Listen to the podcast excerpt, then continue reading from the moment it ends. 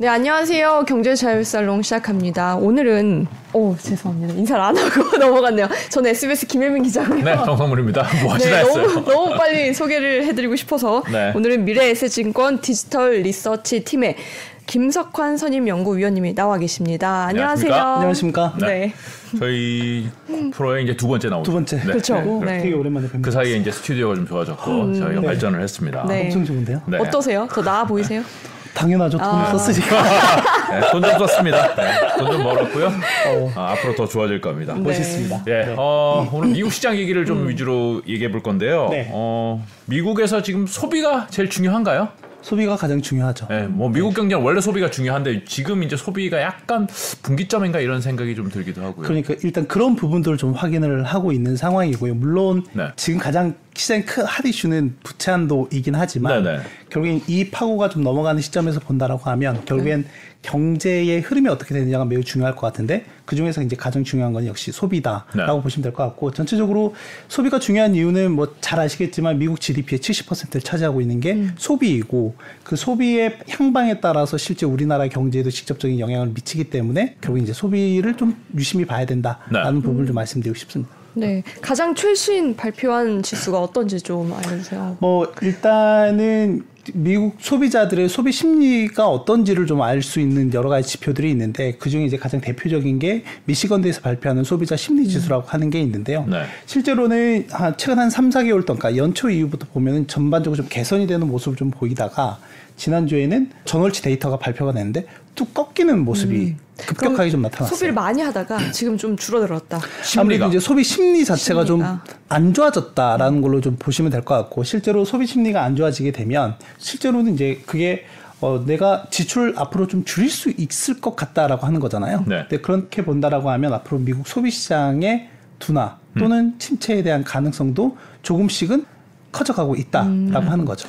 그게 이제 시간을 두고선 물가를 끌어내릴 것이다. 이런 기대도 같이 들어가 있는 거거든요. 네, 그렇죠. 왜냐하면 이제 기본적으로는 저희가 기준금리, 그러니까 전체적으로 기준금리를 인상하는 가장 큰 요인 중에 하나가 결국에는 수요 공급의 밸런스를 맞추는 게 중요한데 결국에 이제 이 밸런스가 어긋났기 때문에 가격이 올라가는 거잖아요. 근데 제가 팬데믹 기간에는 뭐 공급망이든 여러 가지 이슈로 인해서 이 가격이 올라가는 요인이 있었다라고 하면 이제 팬데믹이 끝나고 난 이후에 이제 수요가 엄청나게 폭발적인 네 뭐 수요가 나오면서 이제 이 초과 수요에 대한 부분에 대해서 걱정이 좀 있었던 거고 네. 그래서 연준은 기준금리 인상을 이제 하면서 그 수요를 낮추는 작업을 하게 된 거죠. 이제 그런 측면에서 본다라고 하면 여전히 이 수요가 높은 부분들이 물가를 인상하는, 그러니까 견인 인상 상승을 견인하는 역할들을 좀 했었는데 지금 이렇게 좀 소비가 둔화가 되고 한다라고 하면 약간 두 가지 측면이 있는 것 같아요. 한 가지는 방금 얘기해 주셨던 것처럼 물가 압력이 좀 낮아질 수 있다는 긍정적인 요인도 네. 있긴 하지만 이게 또 너무 안 좋아져 버리면 음. 경제에도 심각한 타격이 되니까. 그렇죠. 그럼 성장에 타격이 되니까 결국에는 전체적으로는 좀 우리가 보는 증시 입장에서는 안 좋은 음. 사이클이 또 되는 거죠. 그래서 소비가 꺾이는 걸로 이제 거의 컨센서스가 모아지는 건가요? 일단 지금 뭐 전체적으로는 이게, 긍정 요인과 부정 요인들이 좀 있긴 하거든요. 근데 제가 그 실시간 좀 데이터를 볼 수 있는 것들 중에 하나가 애틀란타 연은에서 발표하는 GDP Now라고 하는 게 있어요. 근데 일 1분기 거는 이미 발표가 됐어요. 네. 근데 일 1분기 데이터를 좀 발표한 내용을 좀 보면 그러니까 이게 저희가 이제 미국에서 계속 실시간 경제 지표들이 발표되잖아요. 그럼 그 경제 지표들을 이제 GDP 즉 국내 총생산을 구성하는 요소별로 기여율을 반영을 해서 네. 전체적으로 데이터가 나오는데 실제로 보면은 데이터가 1분기 경제 성장률 예상치가 한 3.5%까지 나올 때가 있었습니다. 네. 이제 그때 보면은 소비가 개인 소비와 관련한 부분들이 상당히 높은 비중을 좀 차지하다가 이게 마지막에 가서는 1.1%까지 내려왔거든요. 오, 많이 내려왔네요. 네, 많이 내려왔습니다. 그리고 이제 1분기 경제 성장률이 1.1% 했다라고 이제 경제 분석국에서 발표했었고. 네. 근데 이제 중요한 건 뭐냐면 이렇게 둔화된 가장 크게 기여했던 요인 중에 하나가 바로 소비의 둔화였다라고 하는 거고 지금 2분기 데이터가 계속해서 나오고 있는 상황이긴 한데 소비가 썩 그렇게 좋은 모습은 아니다. 네. 라고 좀 보시면 될 것 같고요. 실시간 집계되는 데이터로 실시간 봤을 좀때 찍게 되는 그리고 이제 또 하나는 제가 앞서 긍정 요인과 좀 부정 요인이 있다라고 말씀 좀 드렸는데 네. 일단 긍정 요인부터 말씀을 좀 드려보면 팬데믹 기간 동안에 정부에서 여러 가지 부양책들을 많이 했었잖아요. 지원금도 주고. 그렇죠. 네. 그 지원금이 꽤 중요했었습니다. 아. 기- 지원금이 꽤 중요했던 게 소비자들이 가게가 직접적으로 나가서 일을 하지 못하니까 그럼에도 불구하고 너희 뭐 일자리라든지 또는 소비 진작을 위해서 직접적으로 돈을 이렇게 꽂아준 거잖아요. 네. 어떻게 보면. 근데 그게 당장 쓸 수 없으니까 저축의 형태로 많이 가게 된 거예요. 그래서 이제 어, 미국에서는 그걸 초과 저축의 형태로 이제 많이 보는데 그 초과 저축 규모가 대략 한 2조 달러 정도가 됩니다. 왜 초과예요? 그러니까 원래 이제 저축을 하게 되면 원래 기존에 그 트렌드가 있었을 거잖아요. 아, 근데 예. 그 트렌드보다 훨씬 더 높아진 그 규모를 계산을 해보니까 대략 한 2조 달러가 되고 네네. 아까 제가 이제 팬데믹 기간 동안에 봉쇄 여러 가지 봉쇄 조치로 인해서 쓰지 못했던 것들이 이제 백신을 맞고 사회 경제 봉쇄라든지 이런 것들이 풀리면서 수요나 소비 회복이 됐다라고 했잖아요. 네. 그러면서 이 저축 규모 쭉 줄어 줄어들게 되거든요. 쓴 거군요. 네, 이제 쓰기 시작을 한 거죠 본격적으로. 그러면서 이제 초과 수요가 발생했던 거고, 음. 이제 그게 대략 쓴 금액이 한 1조 6천억 달러 정도가 돼요. 음. 그러면 대략적 한 4, 5천억 달러 정도는 아직까지는 초과 저축의 형태로 남아 있는 거예요. 음. 그래서 이것이 올해 연말까지 좀 소비를 지탱할 수 있는 서포트할 수 있는 요인 중에 하나다라고 샌프란시스코 연은에서 최근에 이제 연구 결과를 좀 발표를 했고요. 네. 근데 이제 네. 네. 부정적인 요인 말씀하시려고 하셨나요? 아니요, 긍정적인 아, 요인이 네, 네. 좀 더. 아직 안 끝났군요. 부정이 이거, 아, 긍정이 이거 하나면 좀 너무 네. 그렇잖아요. 그래서 또 있어요. 이제 다른 요인을 좀 본다라고 하면 일단 어 저희가 이제 모기지 금리 대출을 받잖아요. 대출을 이제 받게 되면 모기지 대출 금리가 한 2020년, 21년에 받은 비중이 전체 대출 비중의 한 절반 가까이 된다. 네. 그러면 한번 생각을 해보시면 팬데믹 때문에 기준금리를 급격하게 거의 제로금리까지 내렸잖아요. 이제 그러면서 그러면 당연히 모기지 금리도 내려왔을 거고요. 그래서 한번 이게 제가 쓴 자료에도 있긴 하지만은 전체적으로 보면 한 2% 미만, 3% 미만 비중이 전체 60%가 넘어갑니다. 네, 그러니까 그, 그 말인즉슨 뭐냐면 그리고 특히 미국은 이 모기지 대출을 받을 때 30년 만기 고정금리로 아, 받거든요. 그렇군요. 저희 그 궁금했어요. 그 네. 우리는 변동금리라서 우리는 변동금리 비중이 높죠. 만약에 주담대를 빌리면 이미 지금 다 금리가 변동돼서 올라간 상태인데 어, 저도 그렇긴 하지만 아, 네. 압박이 장난. 미국에서 미국에서 받아야. 되는구나. 실제 그 저희 2008년 금융위기 당시에도 보면, 네. 그러니까 가계의 모기지가 큰 타격을 받았잖아요. 주거용 모기지가 큰 타격을 받았었는데 그때는 변동금리 비중이 상당히 높았어요. 음. 그런데 이제 그 이후에 완전히 이제 고정금리 비중이 높아졌다라고 좀 보시면 될 것 같고 이제 그러다 보니까 한번 생각을 해보시면. 방금 말씀드렸던 것처럼 3% 미만 또 4% 미만의 비중이 상당히 좀 높다 보니까 지금 새롭게 받으려면 7% 이상이거든요. 음. 그러면 매월 청구되는 금액의 차이가 최소 30%에서 50% 가까이 차이가 그러네요. 나는 거죠. 그쵸. 그리고 여- 미국 같은 경우는 여기에다가 매월 원리금뿐만이 아니라 보험과 또 세금까지 같이 또 청구가 되기 때문에 그 부담이 엄청 커지게 되고 그게 어떻게 보면 소비를 진작시킬 수 있는 한 가지 요인이 되는 건데 그러니까 이만즉슨 그때 받아놓은 사람들이 많으니까 지금 새롭게 받는 사람들 대비했을 때 충분히 쓸 수 있는 여력이 있다라고 하는 거죠. 네, 그런 부분들이 어떻게 보면 또 긍정 요인이라고 보시면 될 것 같습니다. 그리고 집 사느라고 돈을 쓰려고 했던 사람들도 어유 높아진 모기지 금리 보고선 에이 안 사야겠다. 그러고선 그 돈을 또 쓸 수 있겠네요. 차라리 그냥 어. 어 뭐 작은데 아 그래. 네. 우리 쓸- 소확행을 누리면서 그렇죠. 소확 예. 중에 쓰자. 그럴 집 수- 사느니 그 높은 금리로 어떻게 집을 사? 그냥 쓰자. 이럴 수도 있겠네요. 그렇죠. 어. 자 그럼 이제 부정적. 네. 근데 이제 이 부정 요인이 좀 더 크다라고 좀 보시면 음, 될것 네. 같은데, 그러니까 초과 저축이 앞엔 많이 남아 있음에도 불구하고 네. 결론적으로는 이거는 어떻게 보면 외부의 도움이 분명히 좀 들어가 있었던 부분이고 그렇다라고 하면 이제 가게가 직접적으로 이제 스스로의 능력을 통해서 할 수 있는 부분들이 있느냐인 음. 건데 이제 이런 부분들 좀 봐야 되는 게 뭐냐면 방금 제가 매월 청구되는 그 청구서에 대한 부담이 좀 높, 부담이 실제 이제 모기지 쪽에서는 상대적으로 좀 낮은 모습을 좀 보이고 있지만 이 모기지 외단의 부분들 그러니까 자동차 대출이라든지 네. 네. 신용카드 대출이라든지 뭐 이런 부분들 같은 경우에는 좀 부담감이 최근 들어 좀 커지고 있다라고 하는 거죠. 이거는 변동금리인가요? 이거는 변동금리죠. 네, 변동금리이고, 그러니까 저번에 이제 말씀드렸던 부분 중에 하나가 뭐였냐면, 그러니까 은행들의 대출 태도가 상당히 좀 높아지고 있다. 대출 기준이 높아지고 있다라고 좀 말씀드렸던 것 같은데, 네. 최근에 발표된 데이터에서도 따르면 전체적으로 물론 가게는 기업 집이나 다른 부동산 대비 대출 기준이 상대적으로 좀 덜 높아지긴 했는데 그럼에도 불구하고 꽤 높아져 있는 상황이다라는 걸로 좀 보시면 될 것 같고요. 그러다 보니까 가게가 은행의 문턱을 넘어가는 데 있어서 상당히 좀 어려움이 있겠다라고 하는 거죠. 그래서 당장은 당장은 뭐 아까 말씀드린 초과 저축이라든지 다른 부분에 의해서 좀 소비할 수 있는 여력이 있다 하더라도 향후에 가서는 그렇지 않을 가능성도 내재되어 있다라고 보시면 될 것 같고 또 하나는 모기지 대출 같은 경우는 크게 문제가 될 것 같지는 않은데 지금 문제가 될 만한 요인들이 뭐 신용카드나 학자금이나 또는 그 자동차 대출 부분, 즉 이 소비자 신용과 관련한 부분들이라고 좀 보시면 될것 어, 같거든요. 신용. 그러니까 전체 미국 가계부채의 구성을 좀 보면 모기지가 한 70% 정도가 되고 이 소비자 신용이 한 30% 정도가 되거든요. 네. 네. 근데 최근에 보시면 어, 신용카드 관련한 대출 규모가 어, 팬데믹 기간에 좀 감소했다가 최- 최근 들어서 급증하는 모습을 좀 보이면서 거의 1조 달러의 규모까지 올라와 있는 상황입니다. 그리고 자동차 대출은 꾸준하게 증가하면서 대략 한 1조 6천억 달러까지 올라와 있고요. 네. 학자금 대출도 1조 6천억 달러 정도가 돼요. 음. 근데 여기서 이제 문제는 뭐냐면 어, 지금 신용카드 대출이라든지 또는 자동차 대출 같은 경우는 저희 계속 지금 기준금리 올라왔잖아요. 네. 네. 그럼 그에 따라서 계속 금리가 올라와 있는 상황이거든요. 그렇죠. 신용카드 대출 금리는 지금 25%까지 올라왔어요. 25%요? 한달 전까지만 해도 21%였는데 지금 25%까지 올라와 있는 상황이에요. 완전 고리대금. 근데 어이. 1조 달러라고 말씀을 드렸잖아요. 와.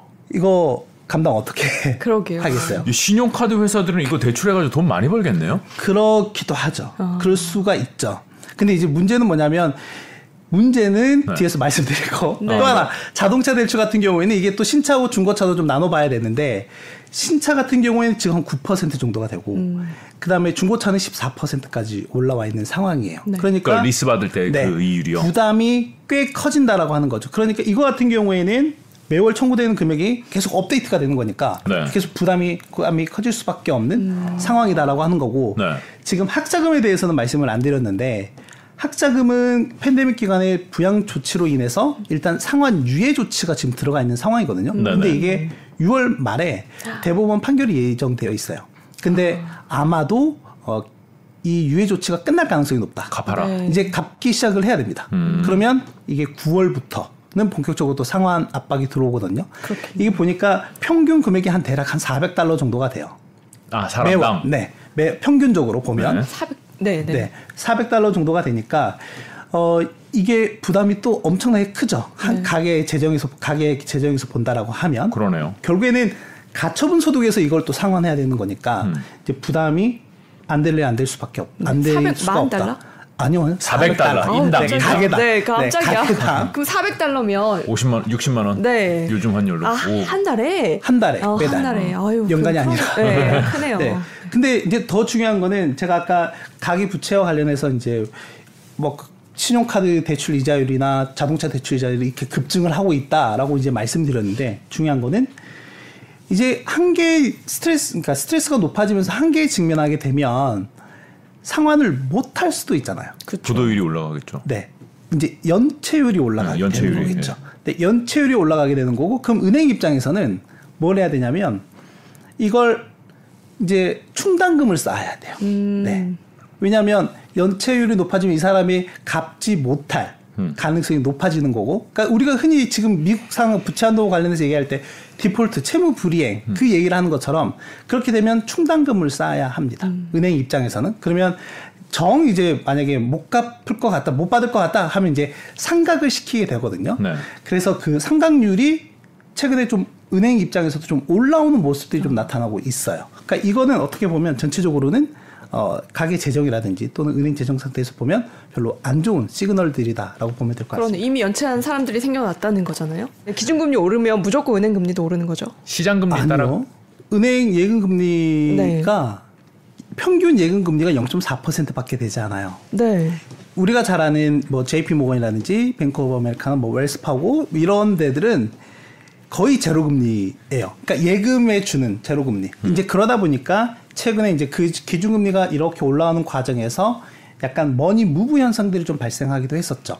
그러니까 네. 그 money move라고 하는 게 일단 이렇게 이거는 이제 안전하긴 하지만 저수익성 상품이다 보니 수익성 있는 상품으로 자금이 올라가는 이 이동하는 그런 현상들이 최근에 그 은행 위기를 통해서 좀 더 가속화되는 모습들이 없잖아 있는 것 아, 같고요. 대출 이자를 말씀드린 건데 아, 이거를 대출 이자율도 네. 이제 그건 덩달아서 이제 올라가게 되죠. 모기지 금리 올라 올라가 네. 있고 지금 음. 자동차 금리도 그러니까 어떻게 보면 미국 은행들, 그러니까 메이저 은행들 같은 경우에는 예금금리는 상당히 낮고 네. 대출 금리는 신금리에 따라서 올라가게 되면 이제 이게 흔히들 얘기하는 은행의 예대차. 예대 그쵸. 마진, 그렇죠. 네. 이 예대 마진이 높아지면서 상당히 수익성이 높아지게 되는 거고 실제 작년 그리고 현재도 그렇고 은행들의 수익성은 나쁘진 않아요. 네. 음. 지난주에 뉴욕 연방준비은행이라는 곳에서 네. 분기마다 이제 미국 가계의 부채 및 신용과 관련한 보고서를 발표를 하거든요. 근데 이제 이게 좀 좋은 내용이면 음. 어, 신나게 말씀드릴 텐데 네. 이제 약간 좀 조심스러워해야 될 자, 부분들이 있어서 네. 왜냐하면 앞서 제가 연체율이 좀 올라가고 있다라고 이제 말씀을 드렸는데, 그러니까 모기지는 그렇게 크게 걱정을 하지 않아도 될 것 같습니다. 규모는 크지만 크게 걱정을 하진 않아도 될 것 같은데, 대출의 70%를 네, 차지하는 아까. 말씀드렸던 그 소비자 신용과 관련한 부분들, 그러니까 신용카드라든지 자동차라든지 학자금 이런 쪽은 조금 걱정을 해야 된다라고 하- 하는 거거든요. 왜냐하면 모기지 같은 경우에는 이게 이제 저희도 다 신용 등급이 있잖아요. 네. 신용 점수가 있고 이제 신용 점수별로 한번 따져 보면 모기지는 상대적으로 고신용자 비중이 상당히 높습니다. 그러니까 고신용자 비중이 한 70% 정도가 돼요. 그런데 자동차 뭐 신용카드 이런 쪽 같은 경우에는 중저 신용자 비중이 좀 커요. 음. 그리고 또 여기서 중요한 건 뭐냐면 이게 이제 대출 타입별로 좀 나눠 볼 수도 있을 것 같고 또 이제 연령대별로도 한번 나눠 봐야 될 것 같거든요. 근데 18세에서 29세 또는 29세에서 39세. 그러니까 어떻게 보면 이쪽이 약간 주력 소비층이라고 할 수 있을 것 사람들. 같은데 이런 쪽의 연체율이 최근에 가파르게 올라가고 있습니다.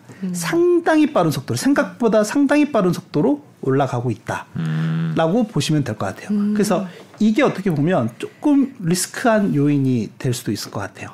이거 그거 비슷하네요. 은행도 뭐 최근에 이제 몇몇 은행들 위기가 있었잖아요, 미국에. 조그만 은행들. 아, 큰 그렇죠. 은행들은 괜찮다. 그리고 나눠지는 거고 이것도 집 있는 사람들 어 자산 좀 있는 사람들은 괜찮아. 그렇죠. 네. 근데 그렇지 않은 사람들 위험해. 이 비슷한 상황이네요. 그렇죠. 그, 뭐 아무래도 뭐 젊은 사람들 약간 flex 하는 게 있기 때문에 이제 그런 부분들이 이런 그러니까 아까도 말씀드렸지만 모기지 대출에서는 문제가 되지 않는다. 네. 음. 네, 다만 그러니까 주거용 모기지 대출에서는 문제가 되지는 않는데 이 소비자 신용단에서는 여러 좀 어, 리스크 요인들 네. 좀 저희가 좀 유심히 봐야 할 부분들이 계속해서 좀 발생하고 있다라는 정도로 좀 이해를 하시면 될 것 같습니다. 모기지는 그래도 한번 경제 위기가 예전에 왔기 때문에 탄탄하게 관리를 했던 것 같고 이제는 나머지가 문제로 보이고요. 특히 신용카드 대출이나 자동차 대출은 어, 우리나라도 사실 이제 좀 이자 비율이 높으니까 없는 분들이 많이 쓰시잖아요. 그러니까요. 네. 최근에 저도 이제 거. 국내 언론 기사들을 보니까, 네. 그러니까 제2 금융권을 중심으로 해서 연체율이 좀 올라가고 있더라라고 네. 그런 내용들을 좀 많이 봤던 것 같고, 또 하나는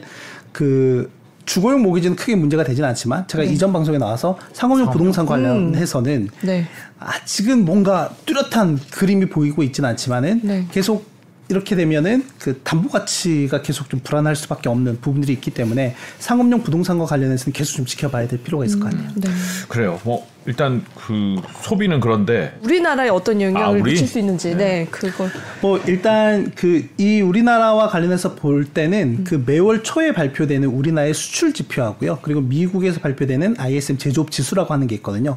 요 두 개에 직접적으로 좀 영향을 미친다라고 보면 될 것 같아요. 그러니까 만약에 소비가 활성화가 돼서 공장이 잘 돌아간다. 즉 공장 가동률이 높아진다라고 하면 주문이 그만큼 밀려들고 있다라고 하는 거잖아요. 네. 그렇게 되면은 제조업 경기 도 좋아질 거고 다- 자연스럽게 우리나라의 수출 경기도 살아나는 이런 모습들을 좀 보일 텐데 그리고 그, 그에 따라서 기업들의 이익도 좋아지면서 증시도 좋아지는 이런 선순환 효과가 될 텐데 만약에 소비가 부진하다라고 하면 그 역방향 이라고 좀 보시면 될 것 같아요. 네, 부진하게 되면 전체적으로 제조업 지수나 제조업 경기도 둔화될 거고 우리나라 수출 경기도 둔화가 될 거고 기업들의 이익도 둔화가 되겠죠. 그러면 당연히 증시도 좋지 받을 수가. 없죠. 아. 네. 증시가 맨 뒤에 있네요. 맨 앞에 미국의 소비가 있고. 근데 아무래도 이제 지금 말씀드린 이 이것들이 결국엔 이제 선행 지표의 역할을 하기 때문에 물론 어, 증시도 선행 지수이긴 하지만 네. 이 선행 지수의 선행격이라고 좀 보시면 될 것 같아요. 네. 부채한도 협상 아직도 진행 중이고 지금 이 방송이 나가는 시점에도 야 이거 어떻게 되는 거야 네. 이런 얘기 계속 하는 것 같은데 어떻게 되는 겁니까 이거? 그러니까 어렵습니다. 네. 그러니까 결론적으로는 결론적으로는 이제 인상을 할 수밖에 없는데 부채한도 한도를 올리는 거. 타결을 할 수밖에 없는데 결국에는 그 과정에서 발생하는 노이즈 때문에 시장에 그 스트레스가 좀 발생을 하고 있는 거잖아요. 실제 2011년에도 그랬고 13년에도 그랬고 과거의 사례들도 보면. 네. 근데 이제 제가 여기 오기 전에 어 피치라고 하는 그 신용- 글로벌 3대 신용평가사 중에 한 군데가 미국이 현재 신용등급이 triple A 등급인데 네. 이거는 뭐 triple A 등급은 유지하긴 했지만 향후 전망을 좀 부정적으로 낮췄거든요.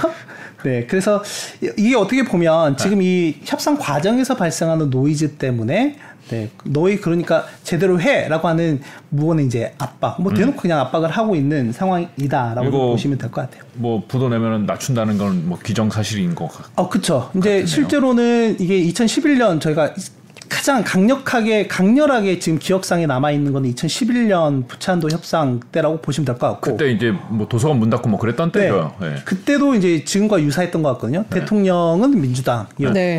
이제 하원을 장악했던 게 공화당이었기 때문에 어, 결국에는 이런 거죠. 민주당은 세입을 늘리고 더 써야 된다라고 하는 거고 공화당 같은 경우에는 안 된다. 지출 줄여라. 그리고 세금 더 받지 말아라. 뭐 이런 거죠.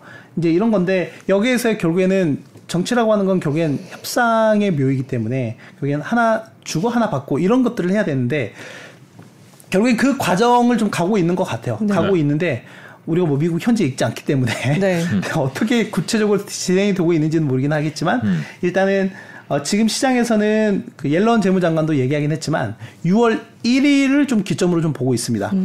네, 왜냐하면 그 이제 재무부가 방금 얘기해 주셨던 것처럼 뭐 도서관도 문 닫고 뭐 군인들한테도 계속 급여를 줘야 되고 이런 것들인데 그런 급여 프로그램이나 이런 것들이 다 셧다운되는 시점을 지금 옐런 장관은 6월 1일로 보고 있는 상황이라고 보시면 될 것 같고 시장에서는 그걸 X-date로 보통 얘기를 많이 하죠. 미국이 부채 에 대한 의무를 이행하지 못하는 즉 채무 불이행 상태에 빠지는 날짜를 네. 이제 X-date라고 얘기를 하고 그게 지금 6월 1일로 지금 얘기를 하고 있는 상황이고요.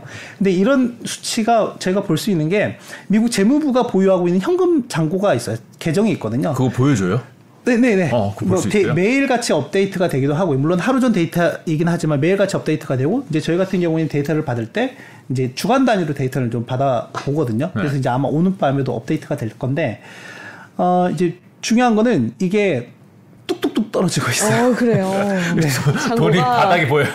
어, 왜냐하면 원래 이제 보통 이제 이게 계절성이 좀 있는 게 계절성이 있는 게 이제 4월 중순까지는 이렇게 쭉 올라가는 모습을 보여요. 네. 왜냐하면 이제 미국에서는 소득세, 소득세 납부가 4월 중순까지 이루어지기 때문에 아. 그래서 이게 쭉 올라가는 모습을 보이는데 올해 같은 경우에는 예년 평균 대비 한 30% 정도 적게 세수가 거쳤어요. 어. 네, 세금이 좀 줄어들었다라고 네. 하는 거죠. 네.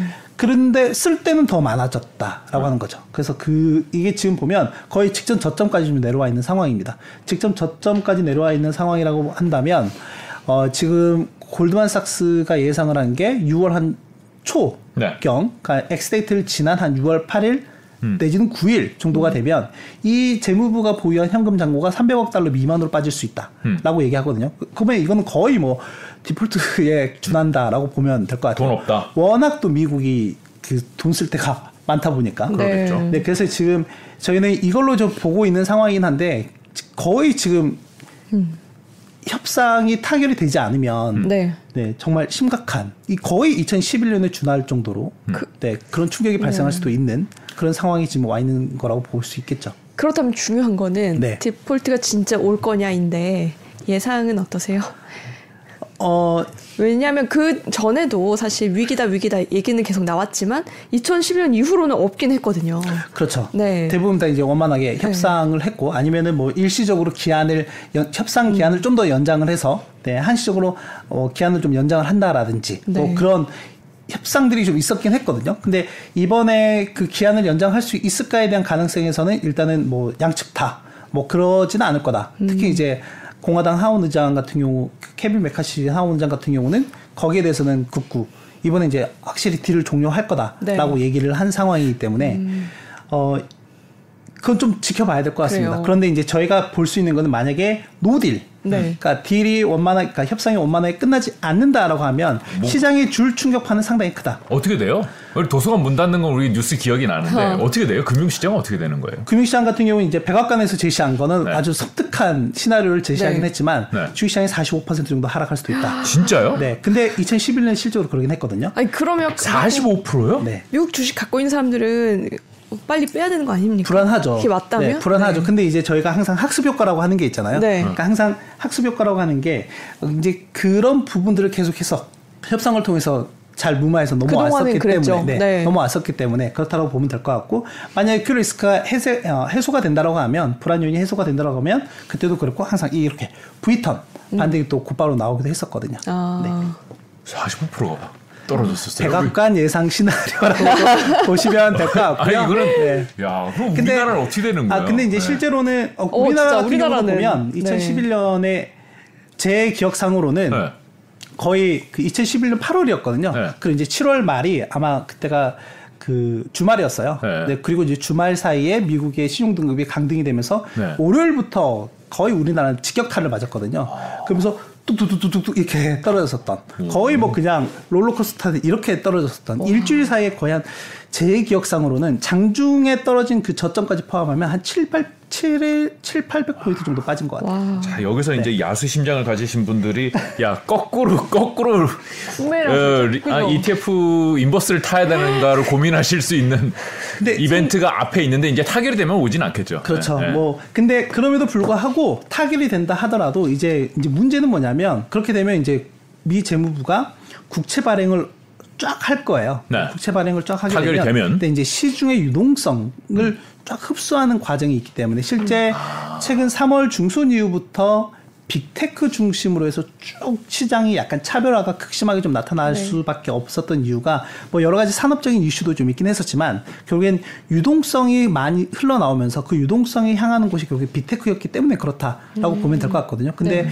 최근 같은 경우에는 요- 약간 이제 이 유동성이 좀 줄어드는 과정 그리고 실제 부, 부채 한도가 타결이 된 이후에 미국 재무부가 이제 국채 발행을 통해서 아까 말씀드렸던 미 재무부의 보유 현금을 쫙 늘릴 텐데 금리가 올라가겠네요. 지금 거의 바닥까지 내려와 있다라고 했잖아요. 저 대략 늘려야 되는 그 적정 수준 규모가 한 5천에서 한 7천억 달러까지 늘려야 되거든요. 그렇게 된다라고 하면 네, 시중 유동성을 쫙 흡수할 수밖에 없는 그렇게 되면 이제 시중에 좀 돈이 마르는 현상들이 발생하기 때문에 결국에는 증시에는 이래나 저래나 약간의 단기적으로는 네, 부정적인 요인이 될 수 있다. 크게 나쁘냐 좀 나쁘고 많으냐 그렇죠. 아니요. 그 차이네요. 그리고 금리는 좀 올라갈 가능성이 있고. 네, 맞습니다. 어, 네. 그래요. 신용 등급이 뭐 아, 나빠지고 뭐 이런 것까지는 우리가 뭐 그런 확률이 높다고 시장에서는 안 보죠. 보지 않습니다. 일단은 어 6월 1일 이전에 좀 타결될 가능성을 거의 한 적게는 한 60%에서 아. 많게는 한 80% 정도 보고 있는 상황인 것 같고요. 네. 다만 이제 말씀드렸던 것처럼 그 과정에서 어떤 이제 노이즈들이 좀 발생하느냐.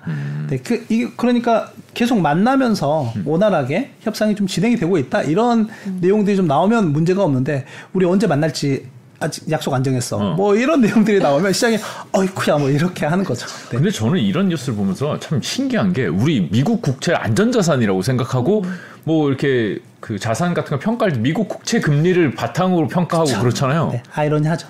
근데 지금 이거 디폴트 난다는 거 아니에요?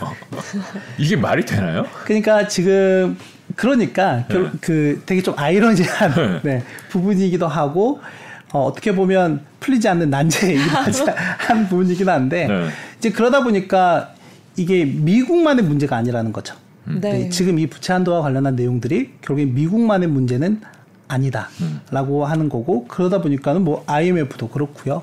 뭐 세계은행도 그렇고 ECB의 수장도 부채 한도 빨리 타결해라. 네. 이렇게 계속해서 얘기를 하고 이거 어떤 나라 같으면 뭐 내정 간섭이냐 정색하고 나올 수도 있는 내용인데 뭐 속으로는 네. 진짜 제발 좀 해달라 이런, 이런 네. 거겠죠. 네. 사실 이제 다음 질문이 우리 네. FOMC 금리 얘기를 하려고 그랬는데 지금 뭐 부도가 나느냐 마느냐인데 이 금리가 뭘 중요한가 싶기도 합니다. 그렇지만 이게 뭐 우리나라도 이제 금리 용- 동결했고, 네. 그렇죠. 예, 그리고 미국의 이제 의사록도 FOMC 의사록도 발표됐는데 뭐 의견은 좀 갈린다는 내용이에요. 네, 뭐 지금은 아무래도 이제 지금 미국의 기준금리가 상단이 5.25%까지 올라와 있는 상황이기도 하기 때문에 어떻게 보면 좀 제한적인 네, 수준에 와 있다라고 연준 내부에서 많이들 그렇게 좀 생각을 좀 하고 있는 것 같고 음. 그리고 보통 이제 기준금리 인상을 하게 되면 그 통화 정책이 실물 경제에 미치는 데까지 평균적으로 한 12개월 정도 소요가 되는 걸로 보고 있거든요. 네. 그러니까 뭐 이 평균이기 때문에 뭐 어떻게 어떤 학자들은 한 6개월에서 9개월 정도로 짧게 보는 사람도 있고 네. 길게 보는 데는 한 15개월에서 18개월 이렇게 보는 데도 있거든요. 그러니까 그렇다라고 하면 작년 3월부터 미국이 기준금리 인상을 했 기 때문에 이제는 그 1년이 지나간 시점에서 보면 뭐 기준금리 인상을 거의 뭐 제로금리에서 5.25%까지 올렸으니까 거의 5% 포인트를 올린 거예요. 네. 미국 금리 그러니까 긴축 역사상 이렇게 빨리 올린 적은 없었거든요. 그쵸. 네, 이제 그렇기 때문에는 이 그렇기 때문에 이제는 좀 시간을 두고 그 영향이라든지 효과들을 좀 지켜봐야 된다라고 하는 되게 신중론에 가까운 내용들이 좀 많이 있는 것 같다라고 보시면 될 것 같고 이제 그런 내용들이 계속 연준이 강조했던 것처럼 data dependent한 의사 결정을 하겠다라는 걸로 좀 내용이 나오고 있다라고 보시면 될 것 같아요. 그래서 그 제가 이제 주간 단위로 이렇게 정리해서 그 FOMC 위원들이 주간 단위로 어떤 내용들을 좀 발표했느냐 이렇게 보여드리고 있는데 네. 그 중에서 가장 매파적인 인사가 있습니다. 제임스 불러드 세인트루이스 연은 총재 이름 많이 들어봤어요. 네, 네, 맨 많이 나오죠. 네, 많이 나오는데 나오네요. 올해는 투표권이 없습니다. 네. 네. 아 말만 하시는군요. 그나마 네, 올해는 투표권이 없는데 네. 이분이 어, 지난주부터 이번 주까지 어떤 얘기를 하고 있냐면 보험성 금리 인상에 대해서 얘기를 하고 있는 상황이거든요. 네. 그 보험성 금리 인상이라고 하는 게 뭐냐면 지금 전체적으로 헤드라인 물가는 완연하게 떨어지고 있다. 그러니까 상품이나 에너지 가격의 하락의 영향으로 인해서 헤드라인 물가는 쭉쭉쭉 떨어지고 있 으니까 네. 이건 걱정할 바가 그렇게 되지 않는데 이제 문제는 뭐냐면 떨어지지 않고 있는 서비스 물가라고 하는 거죠. 그러니까 네. 그래서 금리 인상을 보험성은 좀더 해야 된다. 그래서 나는 최대 50bp 그러니까 0.5% 포인트 정도 더 올리는 거에 대해서 세- 생각을 좀 하고 있다. 이런 얘기를 요 며칠 전에 또 해가지고 어우, 예. 원래 이제 시장에서는 어 금리 동결을 한 이후에 하반기에 금리 한 두세 번 정도 인하하는 걸로 예상을 했었는데 그래서 실제로는 금리 인상하는 데에 대한 가능성이 거의 뭐 없었거든요. 네. 베팅하는 쪽이. 그런데 이 발언 이후에 조금 생기기 시작을 했습니다. 음. 네, 조금 시- 생기기 시작을 했지만 일단 시장의 전반적인 컨센서스는 동결 후 인하에 대해서 좀 예상을 하고 있다라고 보면 될 것 같아요. 아 그래요. 저분 투표권은 없는데 좀 세게 말씀하시네요. 어, 투표권이 없어서 세게 말씀하시는 건가요? 원래 좀 성향이 음. 있고요. 그리고 또 하나는 뭐냐면 그 각 지금 보시긴 했지만은 이 네. 연준 전체적인 그 연준 이사회도 그렇고 각 12개 여, 지역 연방 준비은행들 각각의 리서치 조직들이 다 있거든요. 네. 그 리서- 리서치 조직에서 나름대로 자기들이 보는 기준들이 좀 다 있습니다. 네. 근데 기준들이 좀 있다 보니까 그럼 그 기준에 한해서 보면은 나는 금리를 더 올려야 될 것 같아. 네. 아, 아니면 나는 좀 더 신중하게 좀 지켜봐야 될 것 같아. 네. 아니 이제 본격적으로 인하를 해야 될 것 같아. 라는 그런 내용들을 나누게 되고 제가 이제 음. 얘기 아까 얘기해 주셨던 것처럼 그런 내용들이 이제 FOMC 의사록에 다 나온다라고 보면 될 것 같아요. 매파 비둘기파로 맞아요. 이렇게 그림이 그려져 있고 올려야 된다고 말하는 사람 네. 올리지 말자고 내리자 뭐 내리자까지는 아닌가요? 네. 오렌지색이 근데 하나 둘 셋인데 다 그래도 꽤 있어요. 저? 밑에 계신 그쵸. 맨 마지막 줄에 네. 있는 분들은 투표권이 없는 분들이니까. 맞습니다. 음. 그, 그 중간에 이제 별표 되어 있는 분들은 이제 다음 차년도 내년에 네. 투표권을 갖고 있는 어, 분들. 저렇게 한 눈에 보이니까 네. 이해가 쉽습니다. 네. 근데 오늘 그 금통위가 있긴 했었지만 네. 좀 네. 제가 봤을 때 인상적이었던 멘트가 하나가 있어요. 어, 우리나라? 네. 네. 왜냐하면 지금 우리나라는 3.5%로 기준금리를 계속 동결하고 있는 상황인데 네. 어, 생각보다 이 물가가 좀 떨어지지 않는 모습이 나오, 나오고 음. 있다라고 하면서 일단 그 금통위원들 내부에서도 금리 한 번 더 올리는 쪽에 대해서도 좀 생각을 하고 있는 있다라는 내용을 오늘 또 얘기를 오. 하시더라고요. 네. 네. 그래서 그런 부분들이 좀 약간 오늘 시장에도 좀 영향을 미치지 않았나. 음, 한국도 그럼 기준 금리를 올릴 가능성도 있다. 뭐 총재님께서 그렇게 네. 얘기했으니까. 네. 그 열어놓고 생각하겠다 뭐이 음, 정도 그렇죠. 네. 뉘앙스로 받아들여야겠죠. 지금 미국도 마찬가지고 우리나라 마찬가지잖아요. 결국은. 그렇죠. 네, 네. 내부에서도 뭐 시장이 어느 쪽으로 확실히 간다고 판단하기 좀 어려운 상황인 음. 것 같으니까. 근데 뭐 시장에서는 어 이렇게 반응이 나오니까 어 그래 우리도 대비를 좀 해야 되나 이런 느낌인 거죠. 지금 증시 오늘 반응하는 것도 좀 그렇고. 네, 그뭐 실제로는 그 저, 우리나라도 물가를 좀 살펴보면 저는 그 근원 물가 같은 경우는 생각보다 좀 떨어지지 않고 있는 모습을 좀 보이고 있고 네. 또 제가 뭐 아까 미국의 소비자 심리나 이런 것도 말씀드리긴 했지만 우리나라의 소비자 심리도 꽤 강하다. 네. 강한 상태이다라고 본다라고 하면 역시 우리나라도 역시 서비스 물가에 대한 부분들을 좀 내부에서 금통위 내부에서도 좀 걱정을 하고 있는 것 같아요. 음, 그렇구나. 근데 이제 그 코어한 그 근원 물가들의 핵심은 사실 그 임금이잖아요. 그쵸. 예. 그러니까 그 결국은 고용이 어떻게 되느냐, 실업률이 어떻게 되느냐 이게 제일 중요한데 그거 좀 어떻습니까, 그게? 일단 저 임금 그렇게 안 오르는데 자 일단 미국부터 네. 말씀을 좀 드려보면 그러니까 그 아까 서두에 저희 소비 얘기하면서 네. 한 가지 이제 빠뜨렸던 요인 중에 요인이 이 임금과 관련한 부분이라고 좀 보시면 될 것 같거든요. 네. 그러니까 미국은 지금도 4%가 넘는 임금 상승률을 좀 기록을 하고 있어요. 왜냐하면 노동 수요와 공급 간의 미스매치, 불균형이 심각하기 때문에 아직도 그래요? 네, 아직도 네. 그런 상황인데 근데 이제 다음 주에 고용 관련한 지표들이 쭉 나올 예정이거든요. 네. 그래서 다음 주에 고용 관련한 지표들이 나올 때 좀 초점을 해서 봐야 될 거는 제가 저번에도 한번 중소기업들의 중 구, 구인 건수나 음. 고용이 어떻게 되는지 좀 봐야 된다라고 말씀드렸던 적이 있는데 네. 구인 건수가 최근 들어서 1,100만 건에서 지금 900만 건까지 거의 급감하는 모습들이 좀 나타나고 있는데 이 급감을 주도하고 있는 게 중소기업들이에요. 음, 그래서 아마 상황이 좀 더 빡빡해지는 모습들이 나오게 된다라고 하면 지금 기업들에 대한 대출 기준은 한없이 높아지고 있는 상황이거든요. 그리고 뭐 지금 전체적으로 여유 현금 운영 현금이라든지 자금들이 계속 좀 바닥이 나고 있는 상황이고 그래서 중소기업들의 심리는 상대적으로 좀 안 좋은 모습들이 나타나고 있고 이제 그렇다라고 하면 중소기업들이 채용이나 이런 부분들을 또는 투자나 이런 부분들을 본격적으로 줄여 나갈 수밖에 없어요. 그러면 이 구인 건수에 분명히 나타나게 될 거거든요. 이제 그렇게 되면 미국에서의 노동 시장의 수급도 좀 빨리 빠르게 네, 완화되는 모습들을 나타내 보여줄 수가 있을 것 같고요. 제가 이제 실업 관련해서 이제 말씀 드릴 수 있는 게 이제 저희가 어, 고용과 관련 데이터는 이제 월간 단위로 나오기 때문에 네. 이 월간 단위로 나오는 데이터 말고 주간 단위로 나오는 그러니까 제가 이제 실업 수당 청구하잖아요. 네네. 그럼 이제 미국은 주간 단위로 매주 목요일 날 발표를 하거든요. 네. 근데 이게 올해 같은 경우에는 계속해서 우상향하는 모습을 그러니까 실업 청구 건수가 증가하고 있다라고 하는 거죠. 근데 이거는 항상 이 실업률 상승의 전조 증상이다라고 보시면 될 것 같아요. 그래서 네. 이런 부분들이 다음 주에 좀 어떻게 나오는지 좀 보시면 좋을 것 같아요. 방향은 가고 있는데 그쪽으로 어느 정도 속도로 갈 것이냐 네. 관건이네요. 네. 그리고 이제 과거에 항상 리세션, 즉 경기 침체가 왔었을 때는 항상 실업률이 동반해서 올라가는 모습을 보였었거든요. 이제 그리고 그 전에 방금 말씀드린 어, 신규 수업 수당 청구 건수나 이런 것들 같이 올라가는 모습들을 보였었다. 근데 올해 같은 경우는 지금 노동시장의 불균형이 꽤 심하다라고 말씀드렸는데 이 요인이 파월 의장이 생각하는 soft landing의 가장 큰 근거이기도 해요. 아. 노동시장이 탄탄하게 받쳐주고 있기 때문에 네. 가, 과거와 달리. 근데 이제 그렇다라고 하면 이번 사이클에 과- 역사는 반복이 될지 아니면 새로운 regime이 만들어질지를 좀 봐야 되겠죠. 그럼 여기서 그러면 고용이 뭐 이렇게 빠른 속도로 실업률이 증가하거나 이러면은 그 soft 다시- landing 시나리오가 깨질 수 있다는 얘기인가요? 그렇죠. 저는 그렇게 보고 있습니다. 역사가 반복된 거죠. 음, 그렇게 네. 될 수도 있다. 네. 어, 결국은 고용이 중요하다. 그렇죠. 음, 네. 우리나라는 어떤가요? 우리나라는 불균형이 이- 있는 것 같진 않은데 고용에 우리나라도 실업률이 네. 3% 미만이잖아요. 네, 상당히 경과라고 양호한 상황이군요. 볼수 있는 상황인 거죠. 근데 이게 지금 비단 미국뿐만이 아니라 우리나라뿐만이 아니라 글로벌 공통적인 현상인 것 같아요. 음. 네.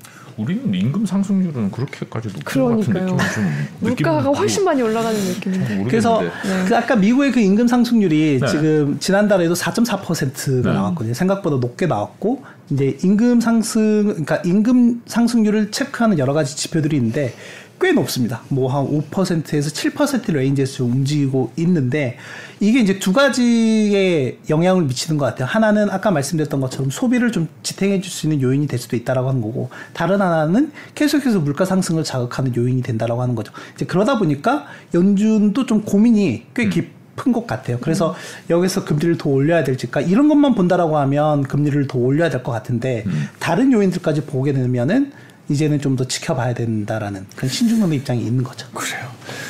뭐, 은행 위기는 이제 네. 얘기 안 나오나요? 얘기 안 나오지는 않고요. 네. 이제 엊그저께 그 팩웨스트, 그러니까 지금 저희가 3월 중순에 SVB 실리콘밸리 음, 은행이 네. 파산했고 시그니처 은행 연달아서 파산했고 그리고 이제 퍼스트 리퍼블릭 은행이 그 이후로부터 한 달 후에 파산을 했잖아요. 네. 근데 지금 상황에서 보면 여전히 중소 지역 은행들이 연초 이후에 주가가 반토막 이상 난 은행 개수가 꽤 많아요. 네. 여전히 있다라고 하는 거고 그렇다라고 하면 결국에는 그때도 한번 말씀드렸던 게 만약에 이게 완벽하게 은행 위기가 해소가 됐다라고 하면 주가에서 분명히 나타날 거거든요. 근데 주가에서 아직 그런 모습이 좀 나타나고 있지 않다라고 하는 것. 어, 그리고 또 하나는 그 연준이 은행 위기가 발생한 이후에 긴급하게 유동성을 공급을 한 정책이 있는데, 그러니까 퍼스트 리퍼블릭 은행 파산 이후에 그 연준이 새롭게 그 유동성 공급한 조치 중에 BTFP라고 해서 이건 뭐냐면 은행들이 보유하고 있는 국채나 또는 모기지 채권을 담보로 해서 그러니까 가치 있는 것만 네. 담보로 해서 돈을 빌려주는 프로그램이거든요.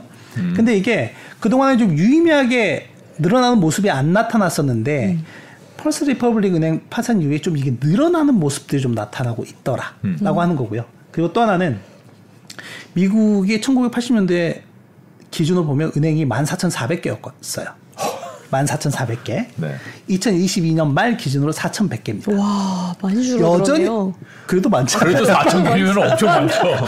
근데 이제 여기에서 뭐냐면 미국은 52개 주가 있잖아요. 네. 그러다 보니까 아까 말씀드린 메이저 메가뱅크들이 커버하지 못하는 많은 부분들이 있어요. 음. 이제 그러다 보니까 이 은행들이 커버하지 못하는 부분을 각 지역의 커뮤니티에 있는 지역이나 중소은행들이 다 했던 거거든요. 음. 그래서 파월 장도 이 부분을 강조했던 게 뭐냐면 이 지역 중소은행들의 특수성 그리고 역할, 각 지역에서 차지하는 역할 그런 부분들을 상당히 존중하고 중요하다라고 생각을 해요. 근데 이제 문제는 뭐냐면 저희가 이제 그동안에 계속해서 감소했다는 거잖아요. 14,400개에서 4,100개까지 줄어들었다라고 하는 그 사이에 그만큼 망한 거예요? 연평균 평균적으로 한 3에서 4%씩 감소했다라고 하는 거거든요. 그러면 과거 평균치 데이터로 보면 올해도 적게는 120개에서 많게는 160개 정도가 망한다. 은행이 없어져야 되는 거죠. 아, 네. 뭐 이렇게 합병되고 그러겠죠. 근데 그렇죠. 네. 다 이제 네. 중소은행들이 가져가는 거겠죠. 네. 그러면서 은행이 몸집을 불리는 건데 근데 중요한 거는 뭐냐면 어, 그동안에는 진짜 저희가 잘 모르는 그런 은행들이었다라고 하면 자산 규모도 좀 적고 그래서 파급 효과가 그렇게 크지 않는. 근데 문제는 올해 같은 경우에는 어, 금리가 막 올라가는 와중에 뭐 여러모로 좀 외부 환경, 매크로 환경이 좀 안 좋아지는 상황에서 좀 자산 규모가 있는 은행들이 그렇죠. 이렇게 쓰러지고 또 그 은행들이 영향을 미칠 수 있는 그런 산업 value chain이 있기 때문에 좀 문제가 되고 있는 상황인 거잖아요. 그리고 그게 더 전염되는 걸 빨리 차단하기 위해서 여- 열심히 손을 쓴 거고 네. 이제 그렇기 때문에 아직까지는 안심할 수 없다라고 생각을 해요. 네, 아까 말씀드렸던 것처럼 최근 2주 사이에 그 BTFP라고 하는 새로운 펀딩 프로그램이 계속 좀 잔고가 늘어나고 있는 모습을 보이고 있고 여전히 주가는 좀 부진한 모습을 좀 보이고 있기 때문에 그리고 은행들이 대출을 많이 이제 안 해준다라고 했잖아요. 아까 대출 기준을 확 올렸기 때문에 그러면 대출을 안 해주면 네. 수익성이 나빠질 수밖에 없어요. 그러면 그리고 또 하나는 어 아까 예금 금리가 상당히 낮다라고 말씀드렸잖아요. 네. 그러면 자, 결국에는 은행은 예금을 기, 기반으로 해서 영업을 하는 건데 대출 영업을 하는 건데 이 예금까지 줄어들고 있는 상황이라고 하면 그러면 그 예금을 잡기 위해서 예금 금리를 올려야 되겠죠. 음. 그렇게 되면 지금 양단에서 수익성은 나빠지겠네. 위험, 그러니까 위험이라기보다는 좀 어려움에 처해 있다라고 보면 될 것 같아요. 결국은 미국 은행 섹터는 주가가 좋기가 좀 어렵다. 당분간. 뭐 당장은. 좀, 네, 당장은 네. 좀 어려울 부분이 있을 것 같아요. 네. 뭐 미국 얘기는 사실 더 한국도 모르지만 더 잘 몰라가지고 들을 때마다 참 새롭고 아 그래 이런 느낌이 많이 드는데 네, 일단은 뭐 세계에서 가장 중요한 경제권이 이제 미국이 이렇게 돌아간다는 네. 부분을 약간의 이렇게 좀 개념은 좀 잡은 것 같습니다. 오늘 말씀 여기까지 네. 듣겠습니다. 고맙습니다. 감사합니다. 감사합니다.